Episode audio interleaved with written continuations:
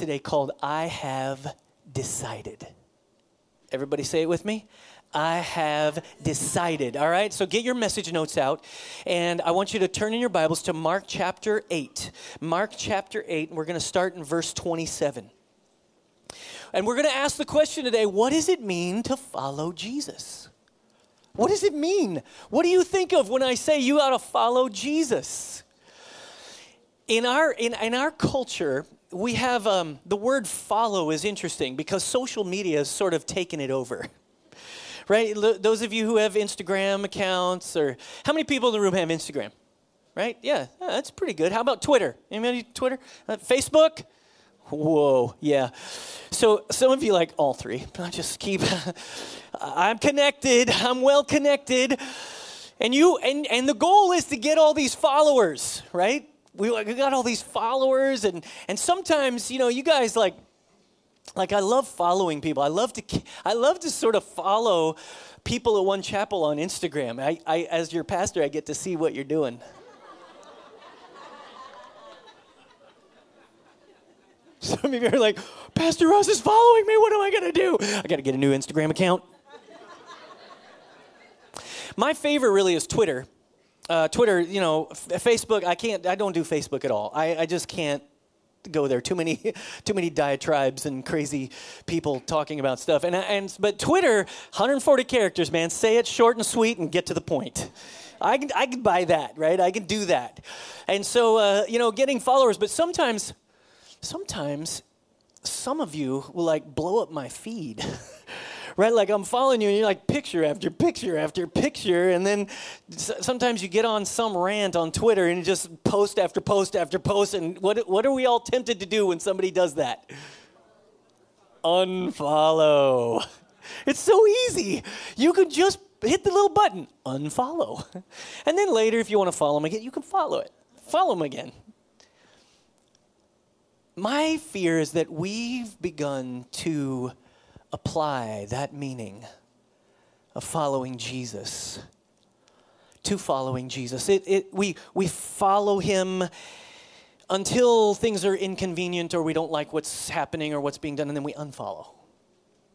And then we follow, and then we then we unfollow, and then we then we follow again. We unfollow, and then you know it's all kind of up to us. It's so easy to just follow and unfollow.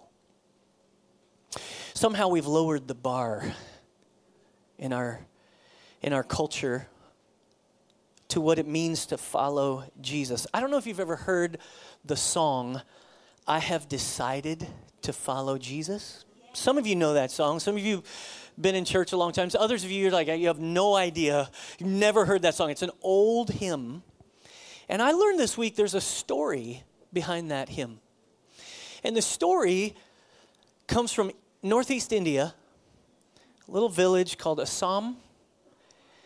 And in the 1800s, there was a Welsh missionary there who was sharing the gospel, trying to get the gospel to into that culture and into the, those villages.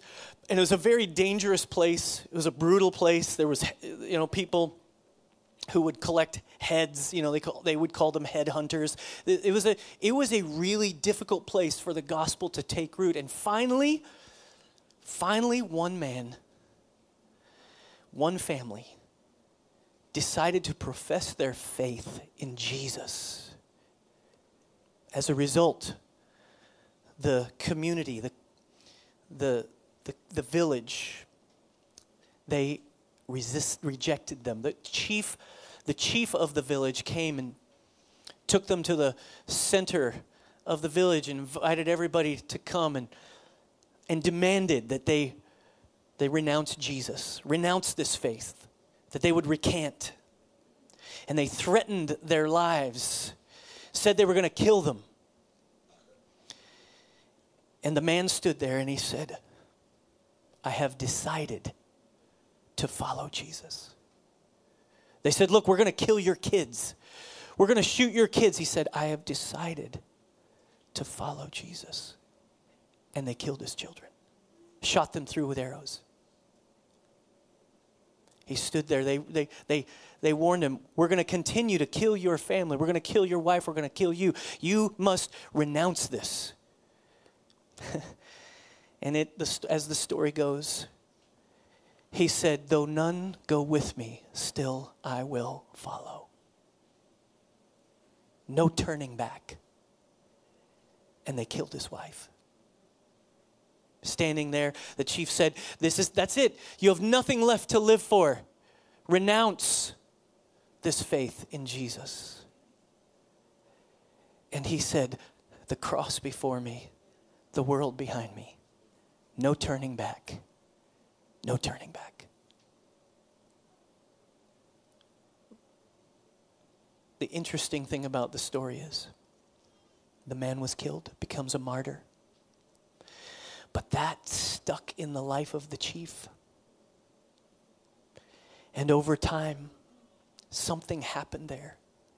And that chief and many of those people standing there that day ended up giving their lives to Christ as a result of watching that display of faith. It's pretty profound, pretty amazing. And that song came from those words spoken by that martyr. I have decided to follow Jesus. It, it, changes the way you think about deciding to follow Jesus, doesn't it? That story changes the way you think about what it means to follow him. In an age of easy believism, we have lowered the standard for what it looks like to follow Jesus. And I think 2016 is going to reveal that you and I need to be the people that will follow him and will follow him without any hesitation, without any resistance, so today we're going to look at what following Jesus means, not from our own interpretation, but from the scriptures in Mark chapter 8, verse 27. Let's read it together. It's a story about Jesus and his disciples. It says, Jesus and his disciples went on to the villages around Caesarea Philippi. And on the way, he asked them, Who do people say I am? I've been to Caesarea Philippi. I went there on a trip. It is in this place near the Golan Heights where there are ruins from all of these pagan temples and pagan gods. And of course, in Jesus' day, he would have been walking past these things. And in a way, he would have been saying, um, So, who do people say that I am in contrast to all these other deities? Who do people, who do people think that I am? And so he asked them, and they replied. Some say John the Baptist, others say Elijah, still others, one of the prophets. Now, in that day, there been, they would have uh, understood reincarnation to be a thing. Elijah had long been dead. John the Baptist had been beheaded. They're like, man, it could be, it could be one of these guys coming back from the dead. But what about you? He asked. What about you? And that's the question we have to ask today, isn't it? That's the question I stand before you asking today. What, what about you? Who do you say that Jesus is? He, he asks the disciples, he says, Who do you say I am? And Peter answered, You are the Messiah. Right answer, just not fully understood.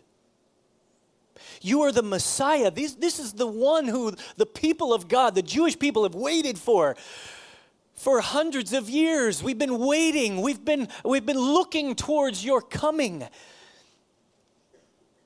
He didn't quite understand the way that Jesus was going to come. He, it was the right answer, it was the Sunday school answer, but Peter didn't get it. In fact, all the disciples and, and many of the followers of Jesus hoped that Jesus would actually overthrow Roman tyranny in the culture that they lived in. And so they hoped he would be this king who would come and overthrow this, these powers.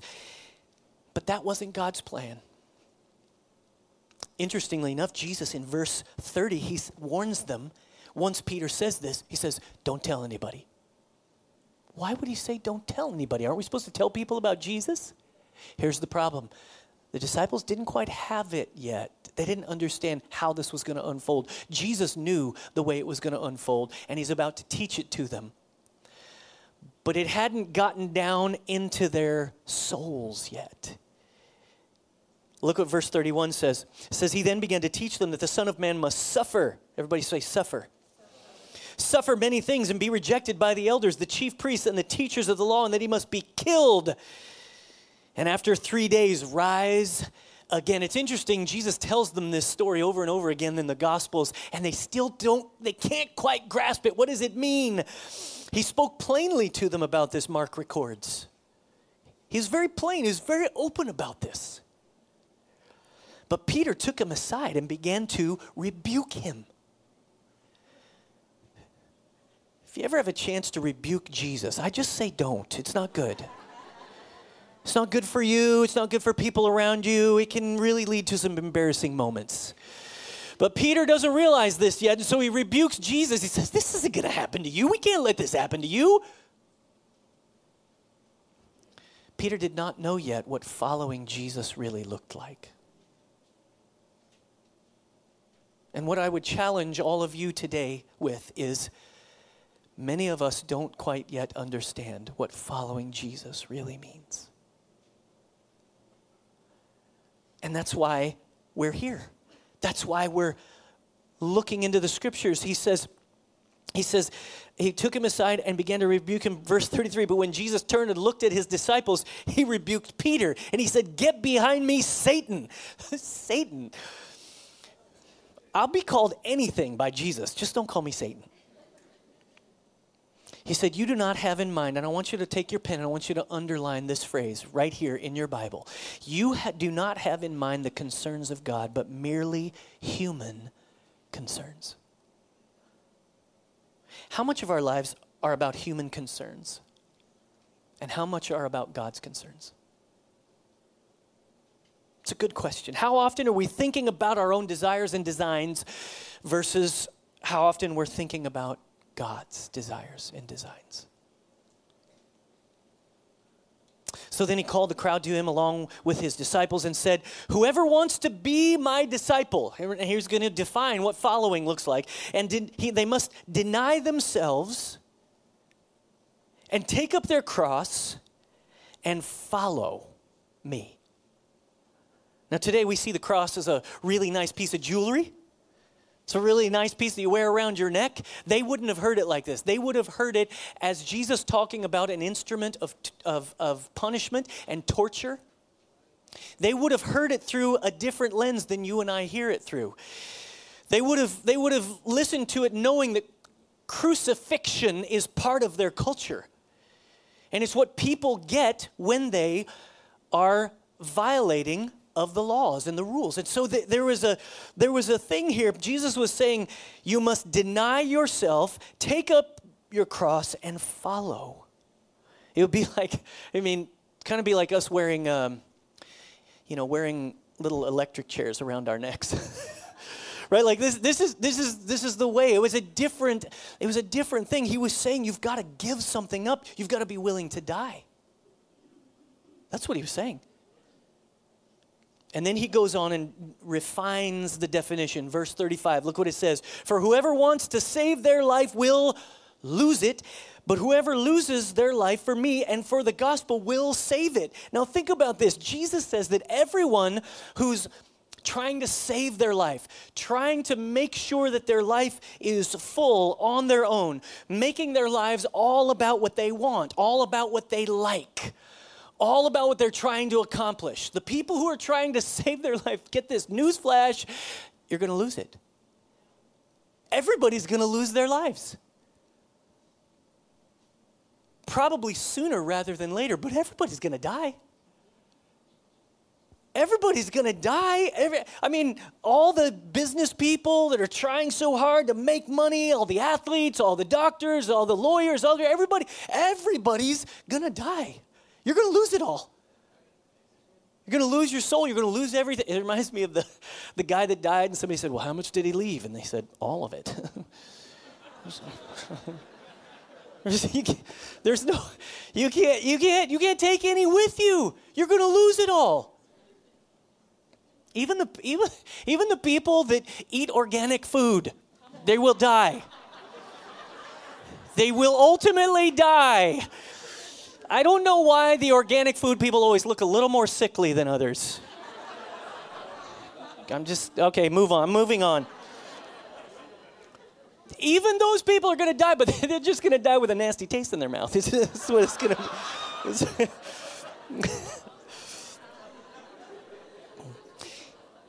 but here's what Jesus. Here's what Jesus says. Everybody's going to lose it all.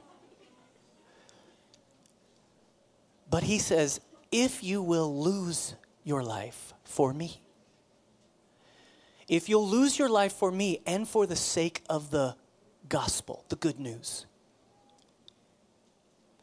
he says, then you will find a life that you could never imagine or produce for yourself. He goes on in verse 36, he says, What good is it for someone to gain the whole world, yet forfeit their soul? So many people are losing their soul in our culture and in our society and in our world. Their own pursuits are causing them to, to become soulless. They're losing touch with what's reality and what's real, and they're trying to trying to grab onto everything they can. They're trying to save everything on their own. Verse 37, he says, Or what can anyone give in exchange for their soul? What can anyone give? What, what would you want to give just to save your soul? And the answer is everything. Wouldn't you want to give everything just to rescue your soul from death? From a soulless existence? From a lifeless existence? So many people are trying to pursue adventure or they're tr- pursuing money or they're pursuing um, immorality. They're just trying to they're doing anything they can to fill their lives with something because they're dead on the inside and they're trying to make themselves feel alive. This is what jesus is talking about. This is something we think about at funerals. Wow that happened fast. Whew, life is fragile we ought to think about it a little lot more often than just when we go to a funeral. Verse 38 says, If anyone is ashamed of me and my words in this adulterous and sinful generation, the Son of Man will be ashamed of them when he comes in his Father's glory with the holy angels. He kind of finishes the whole thing off by saying, Look, I don't want you to be ashamed and embarrassed of this life that you're called to. He's defining what it means to be a follower, not ashamed, not embarrassed, holding nothing back, but giving it all to Jesus. Why am I teaching about this today? I'm teaching about this because all of us are at different levels of followership. We're all at different levels of following and we're discovering what it means. And, and Jesus himself keeps asking us to give up more for his sake. Because that's the secret to receiving life.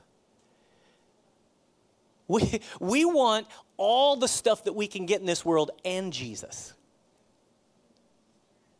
The problem is you got your hands so full of stuff you can't receive him. You got to let you got to let go. Rick Warren has this really uh, interesting outline that he teaches his church, and I, I, I thought it was uh, I thought it was unique here because it, it describes how Jesus dealt with people, and it describes kind of how church really works. Because listen, make no mistake, as your pastor, I'm try my goal, my role is to try to move you to following closer to Jesus. You think that there's some other motivation, but that's it. He wants me to come to church. Yeah, I want you to come to church, but you know what happens when you come to church? You gather with other people, you remind yourself of who Jesus really is, you experience the presence of God. There is something that begins to to, to happen to your soul. You're renewed. There's something that's so good for you when you attend church. It's not just about a ritual. Look, here's, here's what Rick Warren says. He says, I think this is a, a really good idea for us to see. Crowd, Jesus was cons- all uh, surrounded by crowds very often. And the, and the word to everyone in the crowd was just come and see. Come and see what Jesus is doing. Jesus was multiplying fish and, and he was doing miracles and healing people. This, look, the crowds are often, I mean, this, this is a crowd right here. We're all just hanging out. There's a crowd of people. I think people should be able to come and see. Come and see what Jesus is doing. Your neighborhood is a crowd of people. Your, your workplace, there's a crowd of people there, and they're interested. They're wondering. They're wondering about you. Some of you more than others, but they're, they're wondering about you. Second thing is congregation.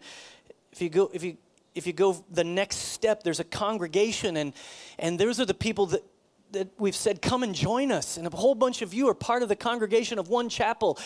And there was a whole bunch of people that were part of the congregation that, that Jesus had, of people that consistently joined him and became a part of what he was doing. Then it goes to committed, people who are really committing their lives and they're going to come and they're going to grow. There was a whole bunch of people who just listened to things Jesus said and then left. But there was some people who said, I'm going to commit to this. This is a commitment, and I'm going to come and I'm going to grow and growing together. That's what we're trying to do. That's what groups are all about. That's what small groups are about. I want you to grow by being in community. That's what Catalyst is about. Catalyst is a, is a discipleship process that takes you through a small group classroom experience. It is so powerful.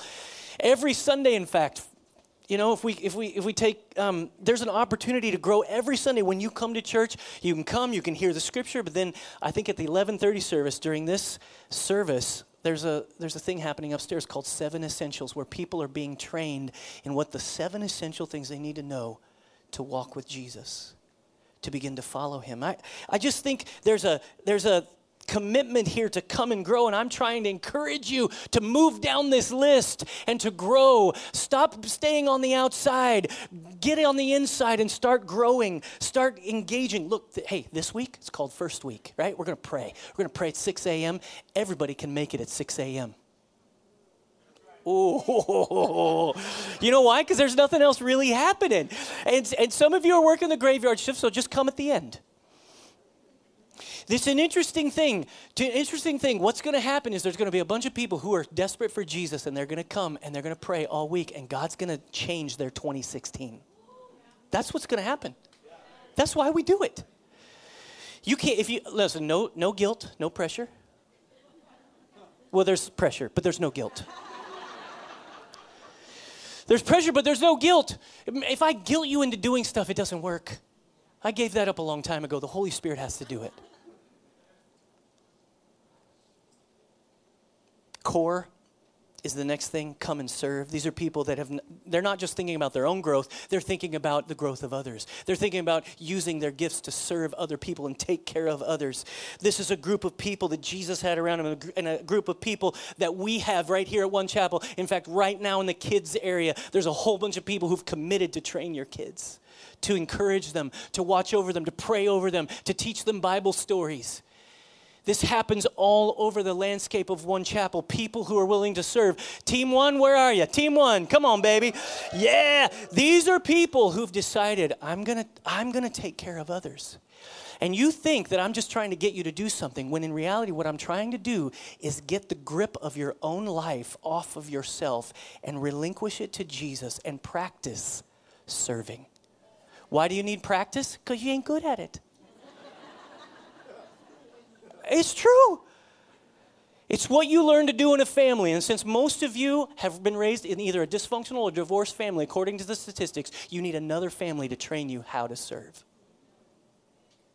That's why we're here. That's why we're doing this. But finally, there is a point at which you get to when you've, you've, you've joined the crowd, you've, you've made yourself a part of the congregation, you've committed to grow, you've, you've become concerned about others and you're serving, and you've joined this core of people. And finally, there's a, a, a commissioned life. A commissioned life. And a commissioned life looks like this the, the, exp- the expression, the encouragement is come and die. Come and lose it all. Come and give it all away because what you can get in return is greater than anything you could come up with on your own. And this is the calling of every Christian. This is the calling of every believer. I know you're sitting out there and you're thinking, oh, that's just for the real serious people that really want to follow Jesus. No, this is every person that God puts his finger on, calls their heart to himself.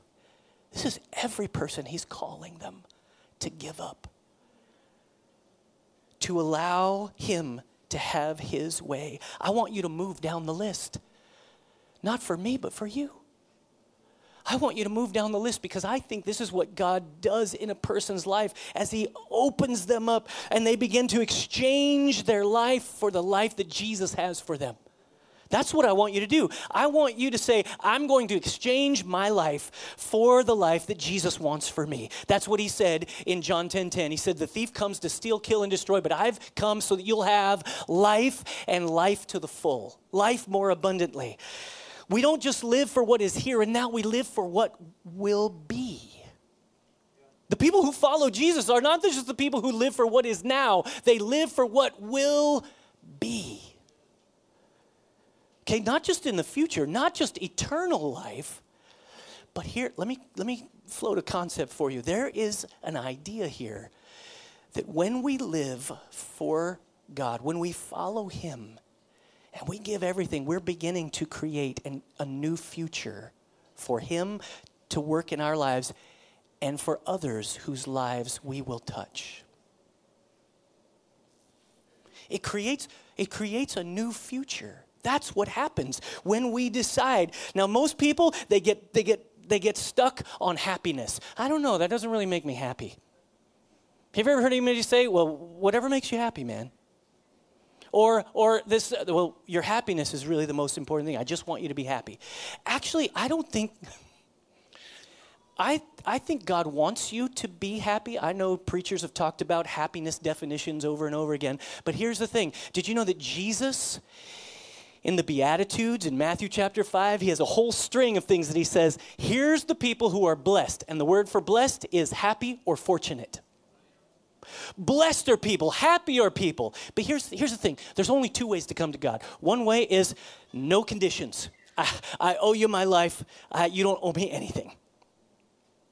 The other way is I'm coming to you, but you better make it worth it.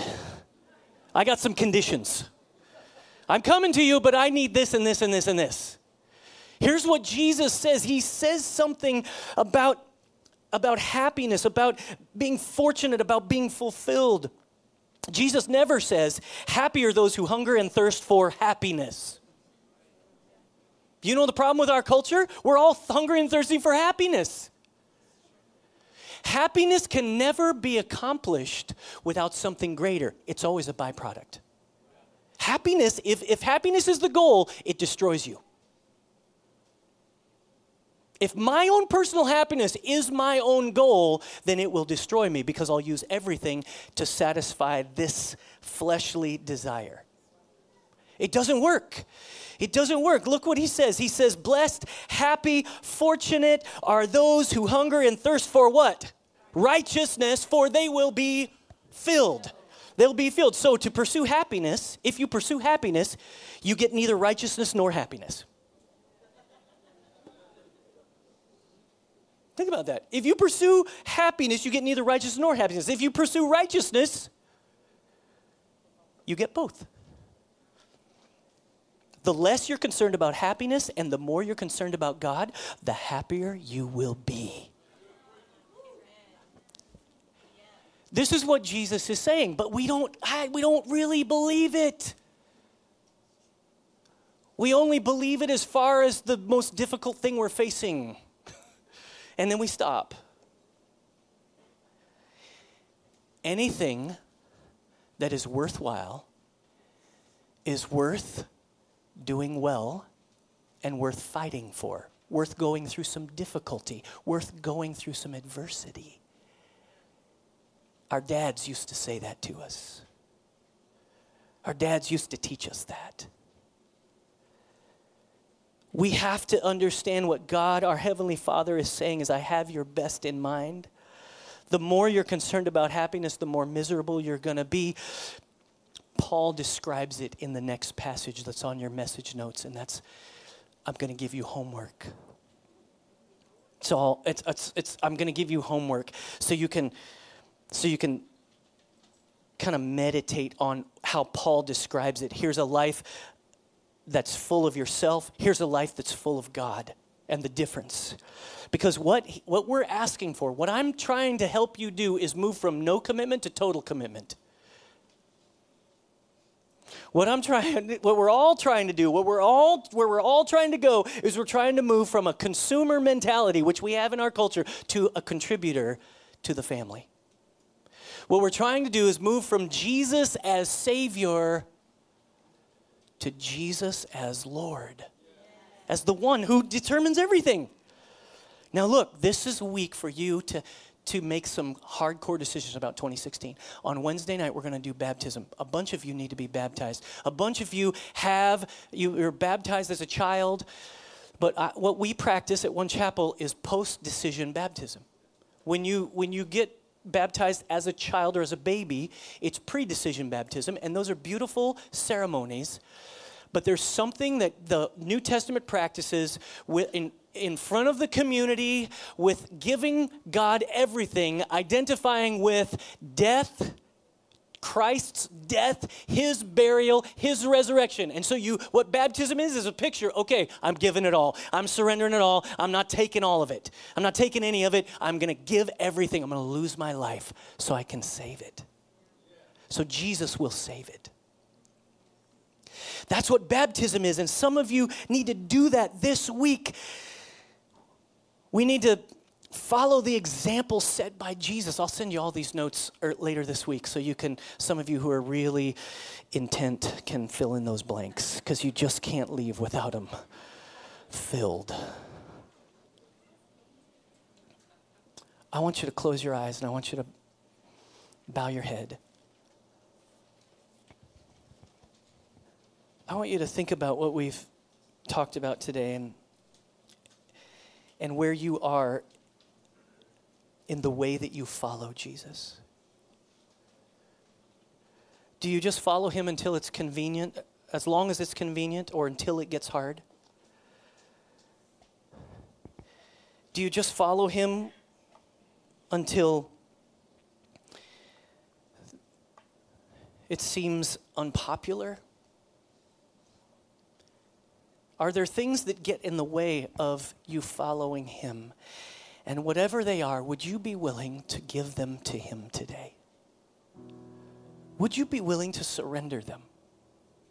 To just yield, to just say, I give up. I mean, you're, it's interesting. You're here, there's a crowd of people. You're in, you're in any number of places within your, you know, pursuit of Him. But what I can tell you is He's pursuing you. He's reaching out to you. He's calling you today to hear his voice and to surrender. Maybe it's something going on in your marriage and you just need to surrender it and stop making it the reason you're not willing to follow. Or, or maybe it's your career and you've got to decide whether or not you're going to serve the career or serve God. Maybe it's the fact that you just spend all your free time on yourself, and it's time for you to learn and grow and to serve others. Maybe that's what's happening here today. And so I'm just going to ask you very directly. I'm not going to embarrass you. I'm not going to call you forward. I don't care if you've been a Christian for years or if you've never identified, self identified as a Christian. But today you realize I, I want to follow Jesus. I want to live for something greater than myself. I want to live for something greater than what's been going on in my life. I, I want to lift my eyes beyond myself. And I want to follow Jesus in a more intentional, in a more willing way. Now, I know I'm talking to some of you who are Christians. So I'm not talking about getting saved. Whole, most of you, most of you have salvation settled. What we're talking about is really making him Lord. But whether or not it's about salvation or about lordship today, if the Holy Spirit's speaking to you, every eye just closed, just, just nobody looking around. I just want you to to say this like, yes, I respond to what God is doing in my life. And you just shoot your hand up and say, Yep, Pastor, pray for me. Pray for me. I'm this is me. I want to follow. I want to make a difference in 2016. I want 2016 to be different in my life than 2015 was. I want to follow you more closely, and I've been lagging behind. I'm going to follow close. I'm going to give up everything. Who else? Who else? People all over the room. Yeah, don't hesitate. Just let it, just we're going to take this moment. We're going to just allow ourselves a moment to just say yes and surrender. Anybody else? Don't be ashamed. Don't be embarrassed. Remember the, the, the way Jesus said it no one who is ashamed or embarrassed will be received by my Father. This is like a moment where we're just like, yes, I'm going to do this. All right, anybody else? Anyone else? Yep. No, wait, another moment because people keep lifting their hands. It's so good. See, it's God doing His work in us. And finally, we're like, yes. And this is kind of a microcosm for life because He keeps calling, He keeps asking, He keeps drawing, and we keep going, oh, I'll just, no, maybe, oh, no, oh, okay, yes. Could I encourage you? no more resistance, only yieldedness. All right, all over the room, put your hands down. Come on, let's pray this prayer together. Heavenly Father. Yeah, everybody together. It's not really about the words, it's about your heart, but I want you to pray it with me. Everybody say it in the room. Say, Heavenly Father, forgive me for insisting on my own way, going on my own path. Forgive me for selfishness. I yield. I surrender. Would you wipe away my past? Would you wipe the slate clean? Would you give me a new start? Today, I choose you. I follow you. I make you the Lord of my life, the King, the one in charge. I give my life to you. And I receive your forgiveness. I receive your love. I receive your grace and I receive your life. Thank you, Jesus. Come on, just say it again. Thank you, Jesus. Thank you, Jesus. Thank you, Jesus. All over the room, Lord, we're losing our lives. We're giving up. We're surrendering control. We're yielding for 2016. We're deciding on a different course than we've been on. We're, we're giving up our own designs and desires. And Lord, we ask you to come with your life, with your strength and your power. And even in the midst of the adversity that we may face because of this decision, we have decided to follow Jesus. We have decided, regardless of the implications, we have decided, regardless of the pushback, we've decided to follow you. Help us to do that, Lord. In Jesus' name, amen.